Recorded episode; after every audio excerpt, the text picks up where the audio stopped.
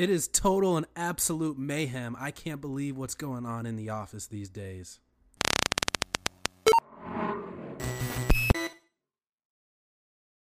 Hey guys, ECRG here. Today we're going to be talking about office politics, specifically looking at it from the clinical research point of view. Is there a lot of office politics? Can you escape the office politics?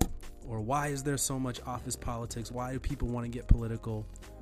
So I know clinical research isn't like a lot of fields because there isn't as much of a collaborative environment or it's a different type of collaborative environment.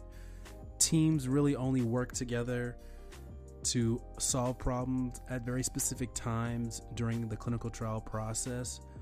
There isn't really much collaboration ongoing throughout the whole entire process. It's just specific times, specific bursts of it people typically work on their own first and then may update somebody else, things like that. So I think that eliminates a lot of office politics, which is really surprising because this is a corporate environment. This is a corporate America type environment.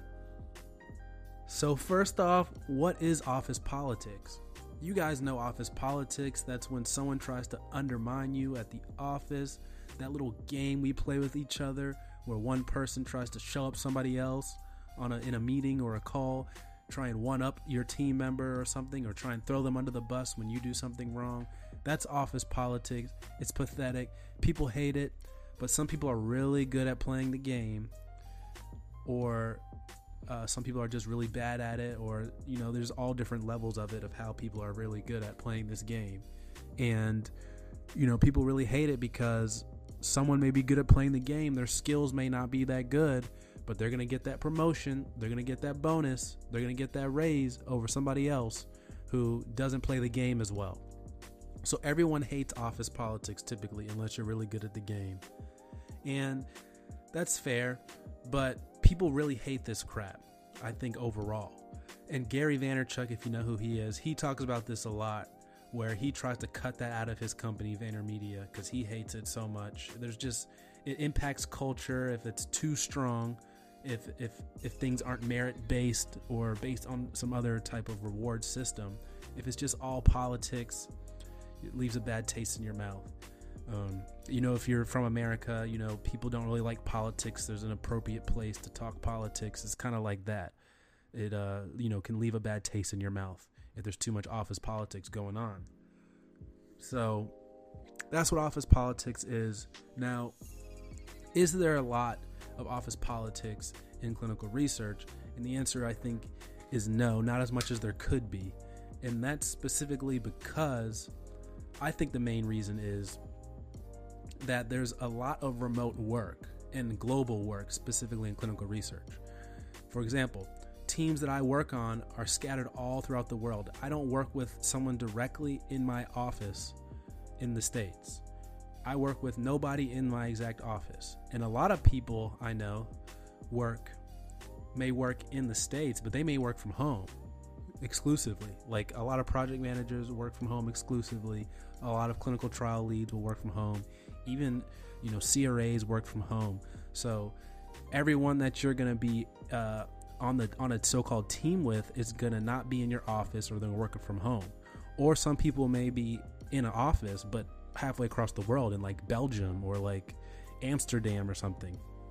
Or wherever wherever they're based. But a lot of times teams are made up of people that don't even work in the same office. So i think that definitely helps for office politics. I mean how can there be but so many politics if everyone works in different places? There's not going to be much uh, room for friction.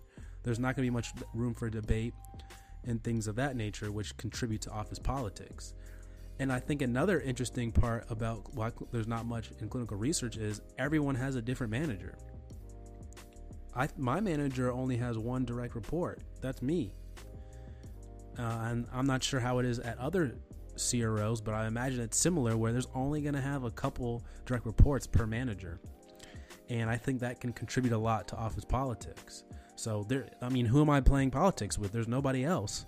If my if my manager is only responsible for me, so that that creates a big uh, a big reason why office politics isn't as prevalent in clinical research. Now, is office politics, can office politics be a good thing? Well, maybe, but I think the cons far out overweigh the pros of it. You know, the cons are you creating a bad culture, you're creating a very competitive culture, which can be a pro, but I think ultimately it's a con because people are literally going to, by any means necessary, undercut somebody else. And that's a problem. You guys are trying to be positive together, work towards a positive goal, you know, work toward work together, and someone's going to go behind someone's back and undercut them. I think that's a negative overall. Doesn't matter the positives at that point. Because ultimately, someone is going to be more worried about their own self interest rather than the team's self interest.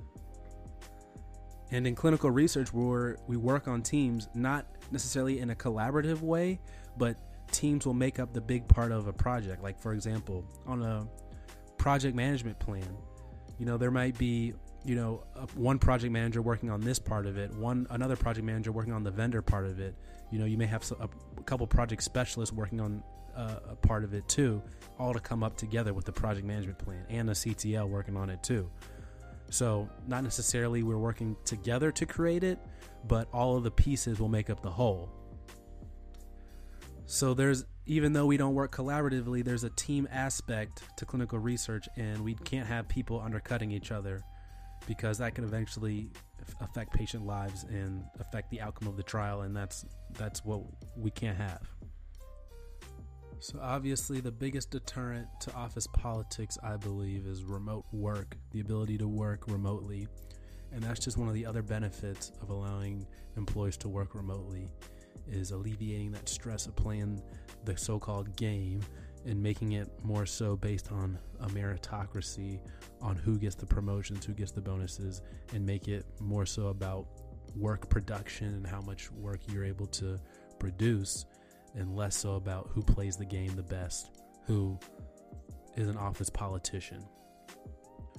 All right, guys, that's pretty much all I have to say about office politics for this episode.